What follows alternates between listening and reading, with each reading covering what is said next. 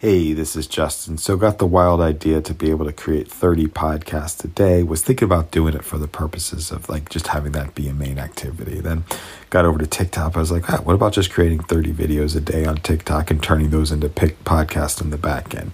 And um, literally just uh, going through some brainstorming uh, starting ideas, asking questions on the back end, and then answering those questions, and then turning them into podcasts. So it might be a little bit of a fun activity to be able to make it work this way. It's going to be a little bit awkward and funky, but every once in a while, the algorithm will pick something up and to make something a little bit different. So let's just see what happens with the uh, 30 per day. Have an amazing day, and I don't know if we'll get through 30 videos a day, but uh, it'll be a fun exercise to uh, try and uh, see where this actually goes.